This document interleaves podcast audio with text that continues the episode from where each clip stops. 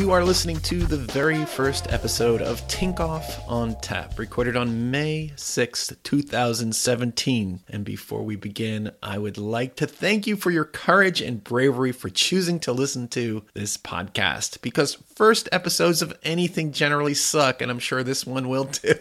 but I know you're brave, so hang in there. You might find something interesting in here. But uh, I have to start somewhere, right? I'm getting back on the horse, and the horse is grand. So let's get started. But before we do, I have a little fair warning, a disclaimer. Yes, this podcast is intended for mature audiences. So now is time to put your earbuds in or get the kids out of the room. You've been warned. Let's get this fucking show on the road, shall we?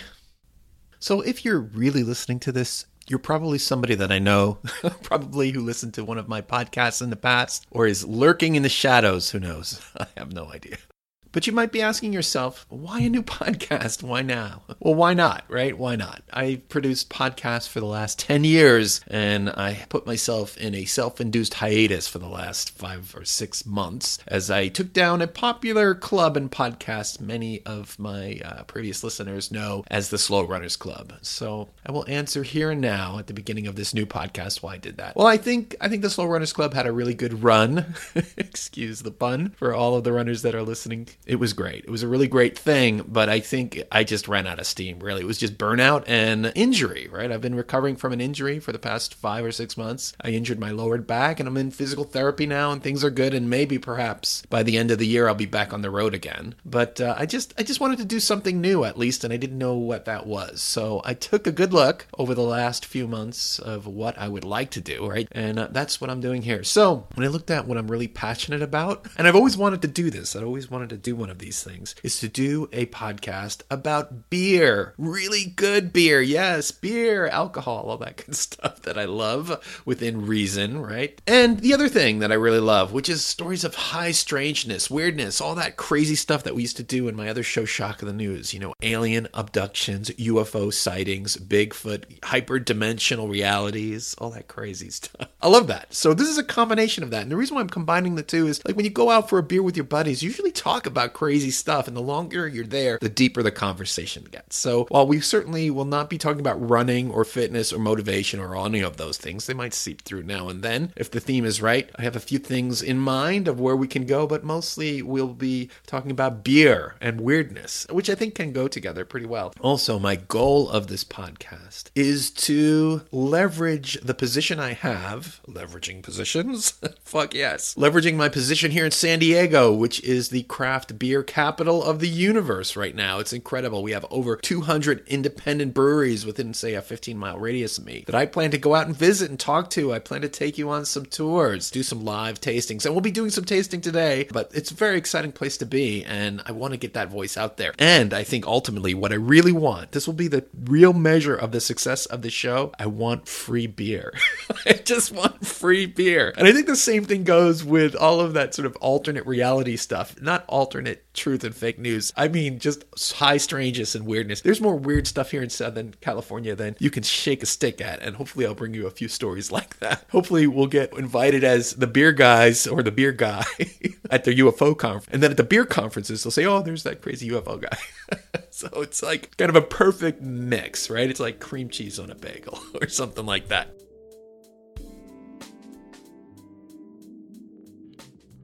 Thank you for listening to that five minute introduction. It won't normally be that long until we get to what's on tap for this episode, which is Arrogant Bastard Ale. That's what we'll be tasting from Stone Brewing, which is just a classic ale. A classic ale from Stone Brewing. Now, if you know anything about craft beer here in San Diego, Stone is the big gargoyle on the block. Stone is headquartered near me in Escondido, California. It was founded in 1996 by Greg Koch and Steve Wagner. It is the largest brewery in Southern California and the ninth largest brewery in the United States of America. I think they produce around 325,000 barrels of beer a year, and that has been increasing year over year by about uh, 13% or so, which is an amazing amount of liquid. This brewery first came on the scene with something called their Stone Pale Ale Which is still around today. It's very good. Good. I think they just call it IPA now. But the beer that really put them on the map was Arrogant Bastard Ale. It was released 20 years ago, and this was really their watershed beer and really put all of San Diego on the map. Now, what's really interesting about this beer, according to the founders, Greg Koch, it was a mistake. They over flavored the beer with hops, and it just made such a spectacular flavor. They said they had to let it go because let it go as in put it out there. Stone Brewing is rated as a world class brewery uh, by two of the largest beer enthusiast websites, Rate Beer and Beer Advocate. And I think they're the number one all time top brewery on planet Earth, according to Beer Advocate, which is amazing. You can find out about them at uh, Stone Brewing. But what I like about the Arrogant Bastard Ale is that this is an aggressive beer. And uh, to prove that, they say that on the back. This is what it says on the back of the label. this is an aggressive beer. You probably won't like it. It is quite doubtful that you have the taste or sophistication to be able to appreciate an ale of this quality and depth we would suggest you stick to something safer and more familiar in that territory. Maybe something with a multi million dollar ad campaign aimed at convincing you it's made in a little brewery, or one that implies that their tasteless fizzy yellow beer will give you more sex appeal. Perhaps you think multi million dollar ad campaigns make beer taste better? Perhaps you're mouthing the words as you read this. Well, as I read this, I have this bottle in my hand, and I like to buy the pint bottles. It's a pint and six fluid ounces. They're really popular now, so we get enough of the beer. Uh, it's it's their their signature beer. I think it's so popular that they have their own website. There's stonebrewing.com and there's, I think, arrogantbrewery.com. And uh, there's many different variations on Arrogant Bastard Ale. Right now, last week, I was sitting at Stone Brewing at their tap room down in Liberty Station, which is near the airport. And I had their, uh, their triple bastard, which was just outrageous. it was outrageous. But this alcoholic beverage, this beer, is 7.2% alcohol by volume ABV. Their double bastard is 10 and uh, 10.1, I think, and then uh, the the triple was like 14. It was outrageous, but uh, it's it's it's quite a beer. And as I said, as I open it, can you hear that?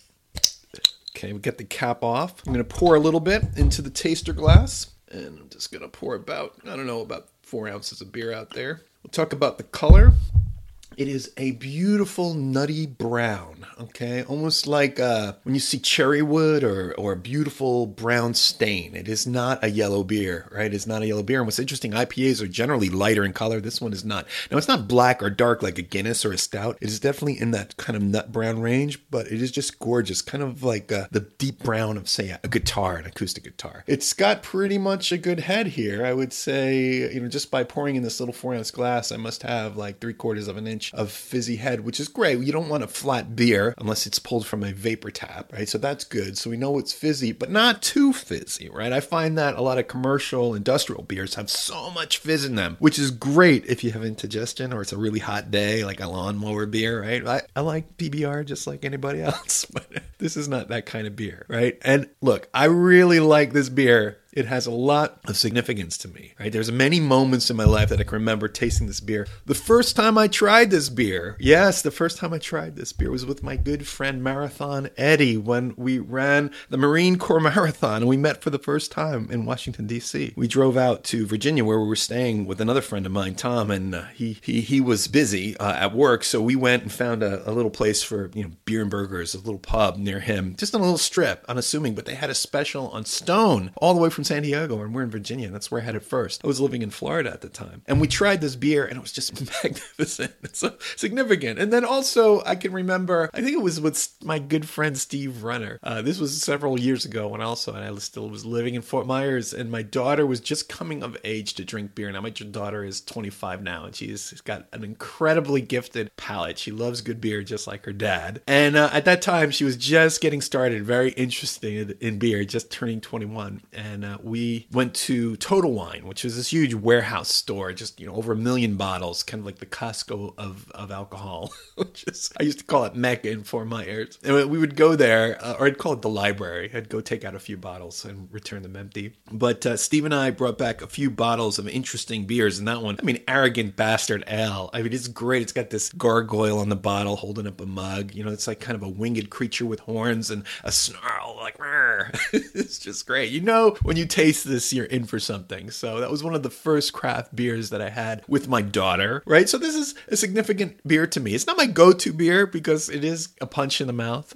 I've had it before. And now uh, I'm going to get that punch. And now that the head has subsided a little bit, there's a few big bubbles on the top. Let's give this a good taste, shall we?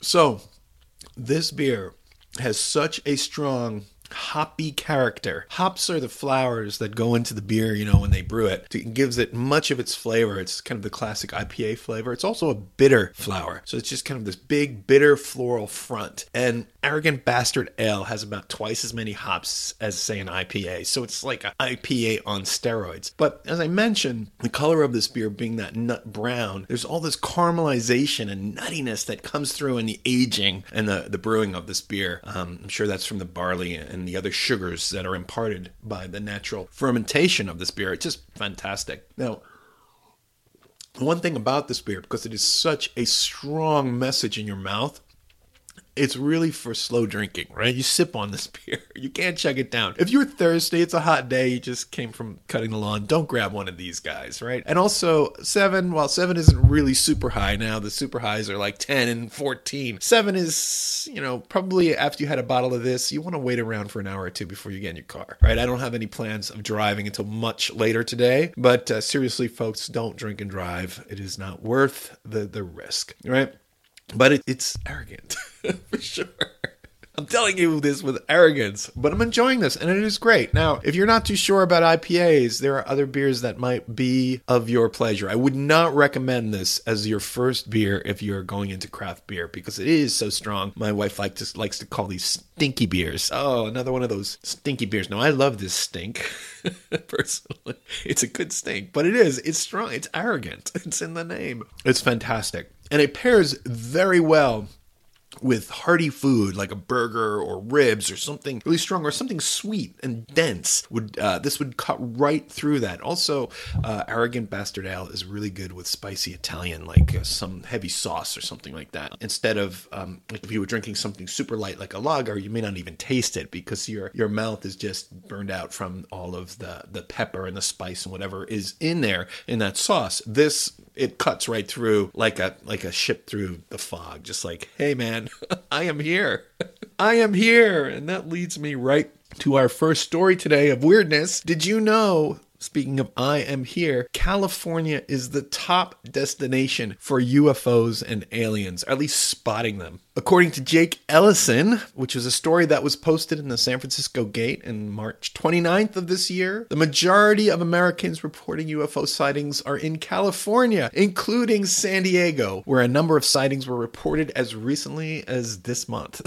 we'll go into some of those. That's according to the National UFO Reporting Center. And MUFON, the Mutual UFO Network, there has been more than 120,000 UFO sightings between 2000 2001 and 2015 in the United States. And I know it's 2017, but they're still tabulating those numbers. California leads the nation with some 16,000 UFO sightings. Also listed are Florida, where I came from.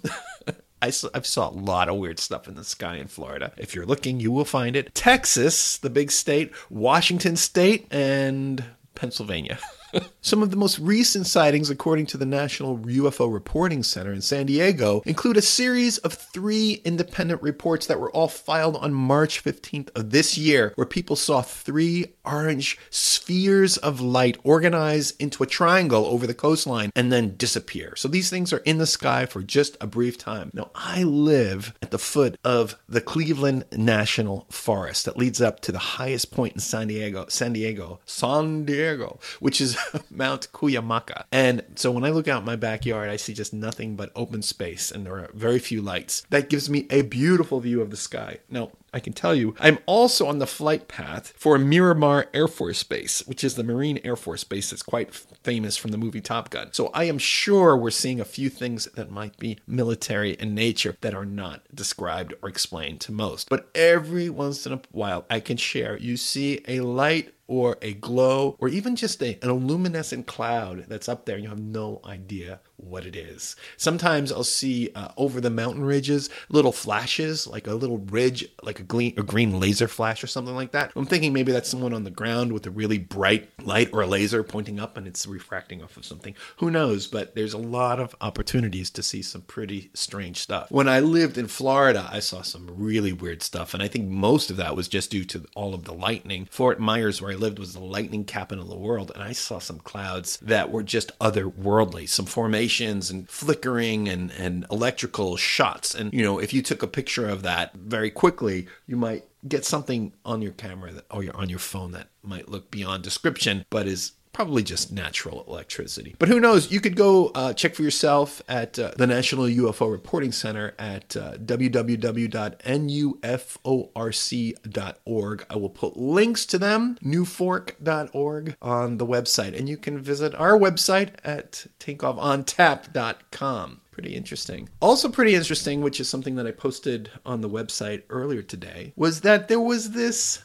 supposed UFO sighting somewhere near Paris uh, at the beginning of May on May 2nd. And it's some of the most uh, bizarre footage that I've seen. It's this uh, little video that was posted on YouTube. And some are saying that this cigar shaped craft is the same one that was spotted in 2014 on uh, Gold Coast, Australia, right on the beach from a webcam. And also the same shape that was spotted in China in 2010, which closed an airport for the better part of a day. A lot of people saw this very strange light in the sky. But if you have some time, go to tinkoffontap.com and check out this very strange video. Now, to me, when I look at this, it looks like a disco light. It really does. It's like this thumping, pulsing laser coming from a cigar shaped light that's kind of up on a tilt going down into the ground. Now, behind it, there's a secondary glowing sphere and a smaller sphere that's rotating around it. Very bizarre. And all of this is happening behind some power lines, which makes it compelling. To me, when I first looked at it, I thought it was just a reflection in the glass. I've seen this before. I've even taken photos like this where what you're looking looking at is is just you know a reflection, and it looks very compelling, very real. Real. A lot of the evidence that I've seen is just basically that. Next time you're like in a Starbucks, go sit by the window and go see if you can take a photo looking out and get like one of the ceiling lights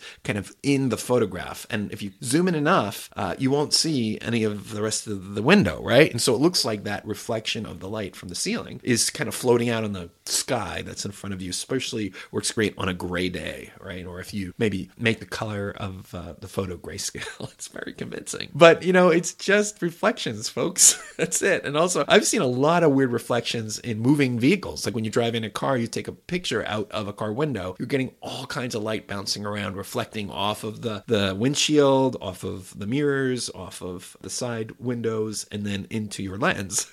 very easily, that stuff can pass as kind of uh, weird sightings of UFOs in the sky. But I don't know. This one, unless it was composited, it's it's quite unique. So go check it out. The video that I posted is uh, interesting because the commentator has some ideas of his own and also shares the photos that were taken earlier in 2014 and 2010 from Australia and China, which I think are even more compelling. Those photos are just outrageous. And again, when in Gold Coast, it might just be some weird lightning that looks like this. But the telltale sign that ties them together is that the cigar shape has light on the bottom and then these little slits along the edge. And they kind of look like a square portals or something like that. Very interesting, a little spooky. But go check that out when you have a chance. And I am going to continue to check out this fine beverage, arrogant bastard ale, as I uh, as I finish up my taster. Really good. So if you want to uh, drink something that'll teach your mouth a lesson. Are you worthy? I don't know. You know, is it the most delicious beer out there? I don't think it's for everybody, quite frankly. I think it is very bitter. It's very high on the bitter scale of of this kind of beer. And you know, it's like I would say this is something you could work your way up to or something that you serve along with really strong heavy food, like a like a pizza covered with everything or something like that. But if you were just wanting something to relax with, probably go to something a little more at least as a starter beer. This would be something that you finish the night with. So uh, go check it out, arrogantbrewing.com or stone.com, stonebrewing.com, and uh, it's magnificent thing to check out. Definitely, definitely worth it, right? So, I'm burping so much carbonation. I'll be tasting a few more beers, a few more local beers, a few more beers that are off the radar. This one I picked specifically, and uh, I want to thank I want to thank Neil. Yes, Neil Beers, my good buddy, who came down to visit me. Uh, well, he came down for a conference. I said, "Hey, man, let's hook up," and uh, we took the day uh, last weekend uh, on Saturday and went to Stone, and it was great in Liberty Station. And that's one of the things I'm spoiled by. Stone has, I think, three or four tasting rooms. Uh, these incredible places you go in there, and it's kind of like a gourmet restaurant. I think they have something like 60 beers on tap, beers that are brewed there, beers that are brewed near there, beers that are brewed all over San Diego, but all under the Stone flag. And also another the cool thing that Stone does is it invites many of the local smaller independent brewmasters to come in and use their equipment to brew a specialty beer or a limited run beer. We have a beer here where I live in San Diego is the town of Ramona and Ramona is known for Chuck Alec, which we will definitely talk to Grant who is the brewmaster of ChuckAlek in a future episode and go down there and do a live show directly from ChuckAlek. But uh, uh, Grant was invited to Stone, I believe it was Stone, um, and and did a limited run, and it's just such a great experience because you got to realize some of these uh, independent brewers, it's just a mom and pop operation. You know, they're brewing in their garage or in their the shed behind their house where you would normally you know fix a motorcycle, so you might have a motorcycle and kegs of beer brewing. but uh, Grant from ChuckAlek moved his operations into a very small storefront on the main street in Ramona, which is great because you can go there and taste all this beautiful beer on tap that he does. And he's famous for his barrel aging, which is quite phenomenal. He'll get these old uh, oak wine barrels or bourbon barrels and, and, age the beer in such a beautiful way. But this is just so small. I mean, we talk about a, a company like Stone and they're producing over 300,000 barrels of beer, whereas someone like the Grant would produce maybe be I don't know 300 barrels, maybe I don't even know if he does that many. So you know it's great that Stone, rather than just running away, being one of the largest brewers, still independent in a sense that they support the community and they put us on the map. They put us on the map. We have so many tap festivals here and tasting festivals, and uh, really, as I said, the goal of this podcast is just to give me some leverage so I can get into those tastings for free. Yes. So if you want to send me some beer to taste. Your own local beer, I'd be willing to taste that too, just to get onto my, to, reach my achievement, my goal of getting free beer. you can reach out to me at tinkoff at gmail.com right now, tinkoff at gmail.com. I will set up a Tinkoff on Tap email site. I will uh, set that up. But uh, in the meantime, as you wait for me to produce more shows and uh, more audio content, that's what TAP actually stands for, right? TAP, Tinkoff on Tap, T A P, Tinkoff Audio Project. that's it. Hey man, I'm drinking beer here. Tinkoff Audio project. Basically, you can go to the website. So the website is also going to be a blog. Yes, a blog where I'll be posting every other day little bits and pieces of weirdness that I find as well as great stories about beer, upcoming events, whatever whatever you're interested in. And if you're in San Diego, let me know because I'd love to share a beer with you. Just let me know when you're coming and uh, I'll show up. so, thank you so much for listening to this short opening episode and uh, I wish you well and um, many many happy days and I raise a glass to you. Cheers! And uh, we will talk to you soon.